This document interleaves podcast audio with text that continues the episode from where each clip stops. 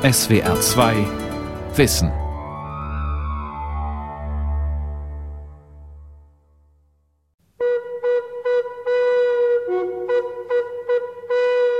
Ich bin nicht außer Gott und Gott nicht außer mir. Ich bin sein Glanz und Licht und er ist meine Zier. Diese Erfahrung ist dann Gott nicht mehr Gott im Sinne eines Gegenübers. Da hebt sich dieses dualistische, normale Erleben und Denken, hebt sich an dieser Stelle auf. Und dann ist Gott nicht jemand Fremdes, nicht etwas anderes, sondern es ist dann etwas, wovon ich auch sagen kann, das bin auch ich, das ist ganz eins mit mir. Mystiker nennen diese kaum in Worte zu fassende Erfahrung Unio Mystica, die mystische Einheit. Sie beschreiben sie als Erlebnis, das sie in ihrem tiefsten Inneren ergreift und beglückt. Die engen Grenzen des Ich werden überschritten. Das Ich verschmilzt mit dem Absoluten, dem Unbedingten, dem Ganzen. Christlich gesprochen mit Gott. Dieser Moment der Unio, der gehört definitiv in die christliche Mystik und Tradition, er gehört dazu. Angelus Silesius, Dichter und Mystiker des Barock. Eine Sendung von Rolf Kanzen. Ich bin so groß als Gott, er ist als ich so klein. Er kann nicht über mich, ich unter ihm nicht sein. Für mich ist Angelus Silesius ein Dichter, der sozusagen die ganze deutsche christliche Mystik eigentlich wunderbar auf den Begriff gebracht hat in diese sehr kurzen Sentenzen in Gedichtform. Also da ist er für mich nahezu unübertroffen, was, was diese Form angeht, die er da gefunden hat. Doch das ist nur die eine Seite von Angelus Silesius, die freundliche, sympathische, die der Religionsphilosoph und Kontemplationslehrer Dr. Peter Lipset hier anspricht. Es ist der Angelus Silesius, dessen Texte heute Menschen ansprechen, die jenseits des Kirchenchristentums und jenseits marktgängiger Esoterik ihren Gott suchen, die das Göttliche in sich hineinholen, sich in ihm auflösen oder aufgeben wollen. Die andere, weniger sympathische und heute kaum noch bekannte Seite von Angelus Silesius ist die des katholischen Eiferers. In seinen Schmähschriften bekämpfte er die Protestanten mit allen publizistischen Mitteln des 17. Jahrhunderts. O ihr Säue und gotteslästerliche Sauanbeter! Er empfahl die Protestanten mit äußerstem Zwang und brutaler Gewalt zum einzig wahren katholischen Glauben zu zwingen und drohte diesen Ketzern postmortem mit Folterqualen in der Hölle. Sobald du kommst, empfangen dich die teufelischen Hunde und machen dir ganz grausamlich den Leib zu einer Wunde. Angelus Silesius mit bürgerlichem Namen Johannes Scheffler lebte von 1624 bis 1677. Geboren wurde er in einer protestantischen Familie im schlesischen Breslau, im heutigen Polen, zur Zeit des Dreißigjährigen Krieges. Katholisch wurde er erst später. Es war eine Zeit der Verunsicherung. Zwischen 1618 bis 1648 zogen immer wieder Heere durch die Länder, plünderten, brandschatzten, mordeten. Die Pest löschte in Schlesien in einigen Ortschaften 80 Prozent der Bevölkerung aus. Aberglaube, Magie und Hexenwahn beherrschten auch die Köpfe der gebildeteren Kreise. Das Lebensgefühl, so Historiker über diese Zeit des Frühbarock, schwankte zwischen Lebenslust und Todessehnsucht, zwischen Verschwendung und Askese, zwischen Ausschweifung und Weltverachtung. Machtkämpfe zwischen katholischer und evangelischer Kirche, zwischen Adel und Bürgertum verunsicherten Schlesien und dessen größte Stadt Breslau. Unruhig verlief auch die Kindheit des jungen Johannes Scheffler, alias Angelus Silesius. Sein Vater, ein vermutlich wegen seines lutherischen Glaubens aus Polen nach Breslau eingewanderter wohlhabender Adliger, starb früh. Seine Mutter, die Tochter eines Breslauer Arztes, kurz nach ihm. Als Weise besuchte Johannes Scheffler ein vom Geist des Renaissance-Humanismus geprägtes protestantisches Gymnasium. Hier wurde, so ein Zeitgenosse, die Jugend zum fleißigen Deklamieren, Disputieren griechischer und lateinischer Sprache wohl angetrieben. Die Schüler lasen die Philosophen der Antike, lernten Rhetorik, Mathematik, Geographie, Theologie, doch auch, wie es damals hieß, deutsche Poeterei. Diese Richtung des Schreibens in deutscher Sprache war neu. Der schlesische Dichter Martin Opitz, er lebte von 1597 bis 1639, begründete die sogenannte Schlesische Dichterschule, beeinflusste die Lehrer des jungen Johannes Scheffler und damit auch die ersten Dichtversuche des Schülers. Mit ihren besten Empfehlungen studierte Johannes Scheffler zunächst in Straßburg Medizin und Staatsrecht. Der Ähnlichkeit des menschlichen Körpers halber mit dem unseres Staatskörpers. Dann immatrikulierte er sich in den Niederlanden an der Universität Leiden. Hier existierte eine berühmte Bibliothek, auch mit vielen Werken, die von den Kirchen indiziert, also verboten waren. In Leiden konnten die Lehrer und Studenten zu dieser Zeit ohne große religiöse und politische Einschränkungen forschen, lehren und diskutieren. Mit welchen Ideen der Student Johannes Schäffler in den fast drei Jahren seines Aufenthaltes in Leiden in Berührung kam, ist nicht bekannt.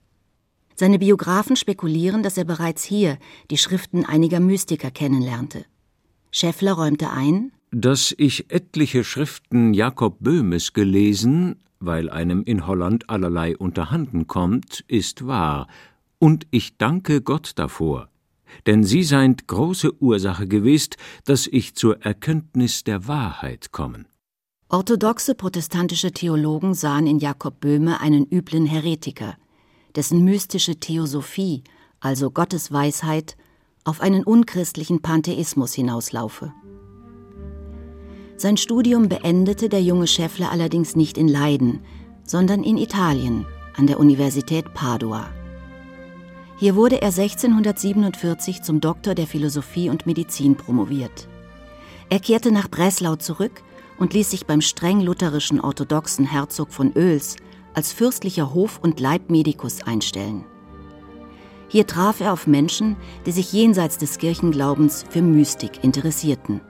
Er gehörte in einen Kreis, der damit sich sehr schwer beschäftigte, Abraham von Frankenberg und so weiter. Da gab es also eine ganze Reihe von Vorgängern.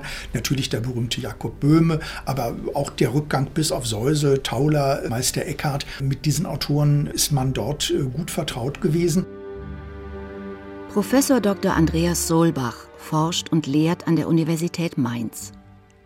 Als Spezialist für die Literatur der frühen Neuzeit befasst er sich mit den schlesischen Schriftstellern, zu denen auch die Mystiker gehören, die von der protestantischen Amtskirche jener Zeit kritisch beäugt werden. Die Mystiker äh, neigen dazu, eigene Gruppen zu bilden und sie neigen auch dazu, den gedanklichen Rohstoff für andere Sezessionisten innerhalb des protestantischen Lagers abzugeben. Und aus dem Grunde ist es für die Kirche, für die Orthodoxie wichtig gewesen, dort deutliche Grenzen einzuziehen. Mit anderen Worten, wer sich in diesen Bereich hineinbegibt, in diese Diskurse, sag ich mal, der ist von vornherein suspekt, auch wenn er möglicherweise gar keine katholisierenden Tendenzen hat. Suspekt waren die mystischen Gruppen unter anderem auch deshalb, weil ihnen die eigene, unmittelbare Gotteserfahrung wichtiger war als der verordnete Kirchenglaube und seine Rituale. Nun ist es aber auch so, dass im 17. Jahrhundert die lutherische Orthodoxie ziemlich knöchern wird. Die wird sehr scholastisch, die wird auch dogmatisch. Das ist alles nicht ganz einfach. Und von daher sind mystische Überlegungen, die angestellt werden, ohnehin in sich selbst schon mal etwas stärker affin zum Katholizismus, als das wünschbar wäre. Trotz vieler Vorbehalte gegenüber Mystikern und Mystikerinnen und dem Inquisitionsverfahren gegen ihren bekanntesten Mystiker Meister Eckhart im Mittelalter stand die katholische Kirche in der frühen Neuzeit der Mystik aufgeschlossener gegenüber. Ob Johannes Schäffler nun aus diesem Grund zum Katholizismus konvertierte, bleibt Spekulation. Der Auslöser seiner Konversion war die Zensurmaßnahme des Hofpredigers Freitag. Schäffler hatte einige, wie er schreibt, hochinbrünstige, das Gemüt erhebende Gebete aus dem Lateinischen ins Deutsche übersetzt und wollte sie drucken lassen. Was tut Herr Freitag? Er lässt mich nicht mit einem Worte deswegen besprechen, sondern schreibet darauf, diese Gebete können nicht zum Drucke gelassen werden. Mit roter Dinde, wie Scheffler empört in einem Brief an einen Freund schrieb. Die Begründung des Verbots?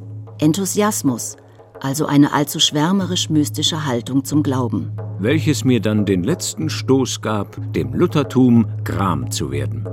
Im Jahre 1653 konvertierte er öffentlich zur katholischen Kirche und erregte damit großes Aufsehen und rechtfertigte in einer Publikation gründliche Ursachen und Motiven, warum er vom Luthertum abgetreten. Der politisch-religiöse Hintergrund erklärt die Brisanz einer solchen Konversion. Schlesien ist im Rahmen der Reformation zu guten Teilen protestantisch geworden, ist dann nach dem Westfälischen Frieden, nach dem Ende des Dreißigjährigen Krieges, vor allem durch dynastische Verschiebungen Gegenstand der Rekatholisierung geworden. Und diese Rekatholisierung ist in Schlesien mit einer massiven und brutalen Art und Weise durchgeführt worden. Diese Rekatholisierung hat sehr viel böses Blut gemacht. Und Schäffler wechselte in diesem Konflikt die Seiten. Doch nicht nur das. Er nahm öffentlich an katholischen Prozessionen teil, engagierte sich in der schlesischen Gegenreformation, stiftete Teile seines Vermögens kirchlichen Einrichtungen und ließ sich 1661 sogar zum katholischen Priester weihen. In der Zeit zwischen seiner Konversion und seiner Priesterweihe erschienen zwei Bücher von ihm. Das eine Heilige Seelenlust oder geistliche Hirtenlieder der in ihren Jesum verliebten Psyche. Gesungen von Johann Angelo Silesio. Angelus Silesius, übersetzt der schlesische Bote, das war der Name, den er nach seiner Konversion auf den Titel seiner Schriften setzt. Viele seiner vertonten geistlichen Hirtenlieder sangen evangelische und katholische Gläubige in den Kirchen während der folgenden Jahrhunderte. Und einige singen sie noch heute. Ich will dich lieben, meine Stärke. Ich will dich lieben, meine Zier. Ich will dich lieben mit dem Werke und immerwährender Begier. Tod, Leiden und auch die Liebe Gottes zum Menschen und die des Menschen zu Gott drückten die Künstler und Dichter des Barock mit einer heute sehr direkt anmutenden Sinnlichkeit aus. Reich mir deinen süßen Mund, tu mir deine Liebe kund, drück mich an die zarte Brust, die mir ewig schaffet Lust. Dass viele Zeitgenossen im 17. Jahrhundert das bis hin zu einer körpernahen Sensation erfahren haben, spricht jetzt nicht dafür, dass das allgemein so gehalten wurde. Als Experte für die Literatur der frühen Neuzeit verweist Andreas Solbach auf den religiös-kulturellen Kontext dieser Zeit.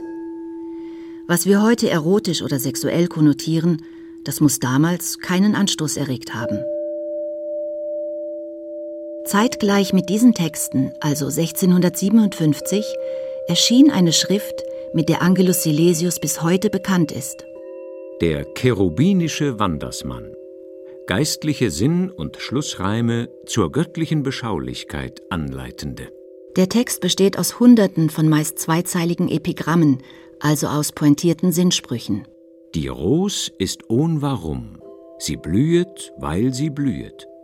Sie acht nicht ihrer selbst, fragt nicht, ob man sie siehet. Einige dieser Epigramme enthalten auch Aussagen, die orthodoxen Kirchenleuten missfallen können, und es gab warnende Stimmen. Es gibt einige Stellen, die außerordentlich kühn sind und beinahe zur Gottlosigkeit hinneigend. So der Philosoph Gottfried Wilhelm von Leibniz. Andere Philosophen schätzten aus diesem Grunde die Epigramme des bewunderungswürdigen und unabsehbar tiefen Angelus Silesius. So Arthur Schopenhauer im 19. Jahrhundert. Georg Friedrich Wilhelm Hegel verstand die Texte als pantheistisches Einheitsdenken, die das substanzielle Dasein Gottes in den Dingen und die Vereinigung des Selbst mit Gott und Gottes mit der menschlichen Subjektivität in wunderbar mystischer Kraft der Darstellung ausgesprochen hat. Ob das nun Pantheismus in dem Sinne genannt werden kann, dass das gesamte Sein göttlich ist und darüber hinaus kein Gott existiert, bleibt strittig. Wenn Sie es jetzt ganz theologisch wollen, ist es ein sogenannter Panentheismus. Das heißt vom Wort her eigentlich nur, alles ist in Gott. Und das ist ein großer Unterschied zum Pantheismus, zu einem Verständnis, wo man sagt, einfach die, die ganze Welt in ihrer Addition, das ist sozusagen das Ganze und damit auch das Göttliche und damit hörte es auf. Das wäre mir in der Tat auch zu wenig. Aber das wäre auch einem Angelus Silesius zu wenig. Denn darum geht es ja nicht, sondern schon die Erfassung, dass alles in Gott ist. Und das ist kein Pantheismus. Wie andere Christen will auch der christliche Religionsphilosoph und Kontemplationslehrer Peter Lipset von seinem Gott nicht lassen. Oder er will Gott nur so lassen, wie es Angelus Silesius empfiehlt. So viel du Gott gelässt, so viel mag er dir werden. Nicht minder und nicht mehr hilft er dir aus Beschwerden. Gott bzw. die religiösen Vorstellungen von Gott sollen gelassen, also aufgegeben werden. Gott ist ein lauter Nichts. Ihn rührt kein Nun und Hier. Je mehr du nach ihm greifst, je mehr entwirrt er dir.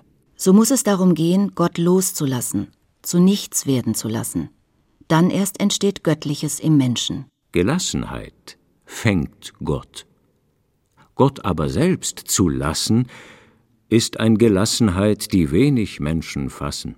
Dieser Begriff der Gelassenheit, da hängt viel dran. Der bedeutet zum Beispiel, dass man die eigene Handlungsplanung, die eigene Urteilsfähigkeit und Entschlüsse aller Art, natürlich auch Besitz, aber das ist nur sekundär, zurücklassen muss, bevor man dem Göttlichen wirklich nahe kommt, weil das Göttliche größer ist als der Einzelne und seine Reichweite und äh, den Menschen ergreift. So ist die Gedankenfigur. Ne? Also du musst leer werden, um vom Göttlichen ergriffen zu werden. Uta Störmer-Kaiser ist Mystikexpertin und lehrt an der Universität Mainz. Ihr ist wichtig, die Mystiker als Gruppe gibt es nicht, ebenso wenig wie die Mystik. Mystik bedeutet in seiner griechischen Wortbedeutung nichts Spezielles, sondern lediglich Mund und Augen schließen. Es ist also eine Konzentrations-, Meditations- oder Gebetshaltung, die auch in nichtchristlichen Traditionen üblich sind. Das, was wir heute so zusammenfassen, dass das Mystiker sind, das sind im Wesentlichen Menschen beiderlei Geschlechts, die ein bestimmtes Bewusstsein der Gegenwart Gottes oder eines transzendenten Prinzips in ihrem eigenen Leben haben. Das gibt es bei allen. Das würde man vielleicht heute mystisches Erleben nennen können. Aber es ist kein Verschwinden in großen Gefühlen. Es hat meistens auch viel mit kritischem Denken zu tun, mit einer Selbstbefreiung von formelhaften Glaubenssätzen und erstarrten religiösen Ritualen. Doch diese kritische Distanz ist weder Selbstzweck, noch bleibt es bei einer gefälligen Selbstbestätigung. Es wird dann nicht so, dass das Subjekt als Subjekt stark wird und die Schöpfung spiegelt, sondern das Subjekt soll sich als Subjekt gerade zurücknehmen, um ein leeres Gefäß zu sein für das Göttliche. Andererseits ist dieses Göttliche, wie es Angelus Silesius und andere Mystiker denken und erleben, auf dieses leere Gefäß angewiesen, also auf den Menschen. Dass Gott so selig ist und lebet ohn Verlangen, hat er sowohl von mir als ich von ihm empfangen. Das heißt, etwas pointierter formuliert, ohne das Menschliche kann das Göttliche nicht existieren. Aus diesem Grund, so eine eher kirchenchristliche Formulierung, musste Gott Mensch werden, muss Gott immer wieder für den Menschen sterben und in seiner Seele geboren werden. Ich weiß, dass ohne mich Gott nicht ein Nu kann leben. Werd ich zu nicht, er muss vor Not den Geist aufgeben.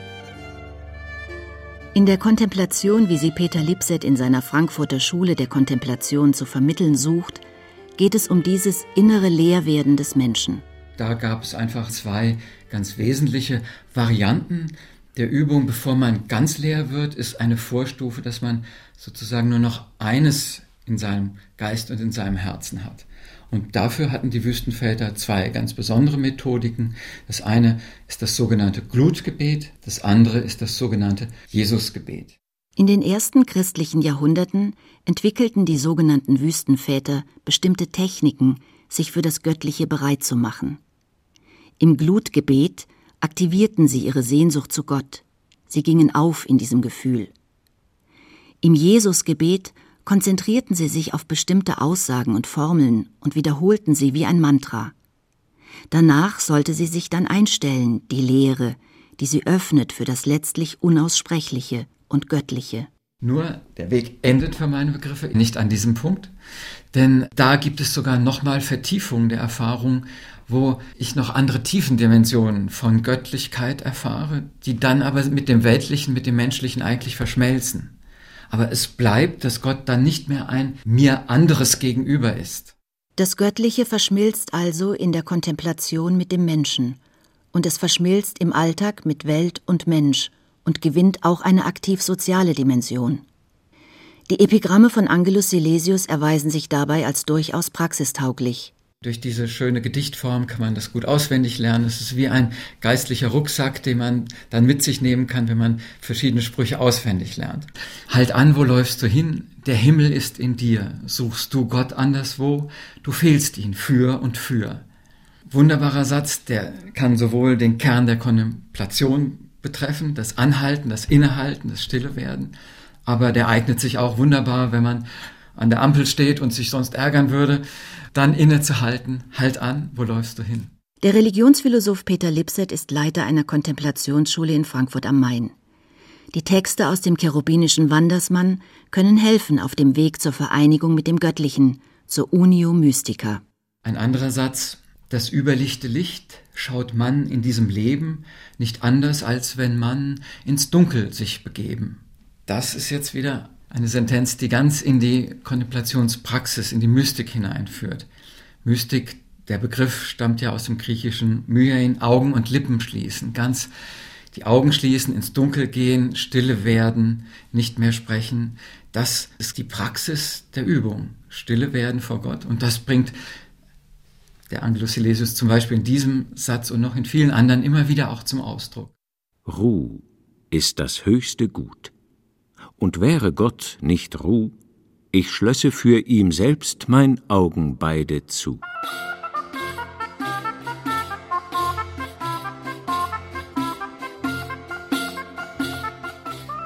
Die Epigramme aus dem cherubinischen Wandersmann wurden seit 1657 immer wieder veröffentlicht, bearbeitet und kommentiert. Andere Schriften wurden, wie die vieler anderer Autoren, nicht mehr publiziert. Also das, was wir heute unterrichten an den Universitäten, die Literatur, die in den Literaturgeschichten steht, das ist eigentlich ein ganz hauchdünner Firnis über einem gigantischen Korpus von Literatur, die heute nicht mehr vermittelbar ist. Das sind kontrovers-theologische, religiöse Dinge. Das ist unglaublich. Zu diesem gigantischen Korpus trägt Johannes Schäffler alias Angelus Silesius einiges bei. 55 längere Schmähschriften und Abhandlungen, in denen er auf äußerst niedrigem Niveau gegen die Protestanten hetzt. Teufel, Ketzer, Lügner, Idioten des Glaubens. Schäffler hat sich zu einem katholischen Fanatiker entwickelt. Seine Beweise für die Richtigkeit der katholischen Lehre sind äußerst schlicht. Die römische Kirche hat keine Irrtümer, weil sie die katholische ist. Weil der Heilige Geist sie leitet. Weil sie vom Papst geführt wird, der als Stellvertreter Gottes immer Recht hat. Die Reaktion seiner Gegner war entsprechend. Es kamen von allen Seiten und Orten die ehrenrührigsten Schriften, schimpfierende Kupferstiche. Man gab mich als Friedensstörer an, dem die Zunge aus dem Halse sollte gerissen werden. Im Jahre 1675 erscheint die Schrift Sinnliche Beschreibung der letzten Dinge zu heilsamem Schröcken und Aufmunterung aller Menschen in Druck gegeben. Zum heilsamen Schröcken bemühte Angelus Silesius sadistische Fantasien. Nattern fressen sich ins Hirn und Herz, Hunger und Durst sind unerträglich, die von Teufeln zugeführten Schmerzen ebenso, und das bis in alle Ewigkeit. Ganz anders die, die sich für den Himmel qualifiziert haben. Da liegen sie in ewiger Lust und ewigem Genießen. Da muss das Herz in ihrer Brust Leib, Seel und Geist zerfließen. Johannes Schäffler alias Angelus Silesius, der 1661 zum katholischen Priester geweiht wurde, zog sich 1668 in ein Kloster zurück. Er führte ein asketisches Leben, aß und trank wenig, geißelte sich. Stirb, ehe denn du sterben musst. Meid, ehe du musst meiden ertöt in dir die böse Lust und alle falschen Freuden. Wer nicht gestorben, wenn er stirbt, muss ewiglich verderben. Scheffler starb 1677 im Alter von 53 Jahren. Nach langer Leibsschwachheit, mit Lung- und dürrsüchtigen Beschwerden abgezehrt. Der Selbstmord ist natürlich nicht erlaubt. Wir kommen da in eine Grauzone hinein. Ich kann natürlich versuchen, mich äh, so zu martern, so asketisch zu leben, dass ich de facto Selbstmord begehe, es aber im Gewande einer besonders gesteigerten Religiosität tue. Es liegt nahe, das grausam frömmelnde Ende des Autors mit Zitaten aus seinem Werk zu kommentieren. Blüh auf, gefrorener Christ, der Mai ist vor der Tür. Du bleibest ewig tot, blühst du nicht jetzt und hier. Oder In Gott wird nichts erkannt. Er ist ein einig ein. Was man in ihm erkennt, das muss man selber sein. Angelus Silesius, das begeistert mich an ihm, ist jemand, der eben genau dieses wahre Mensch und wahrer Gott, diesen Anspruch, dass das etwas ist, was für jeden Menschen gilt.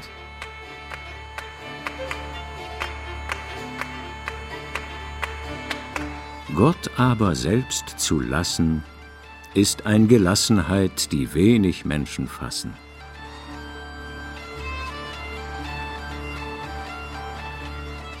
Freund, es ist auch genug. Im Fall du mehr willst lesen, so geh und werde selbst die Schrift und selbst das Wesen.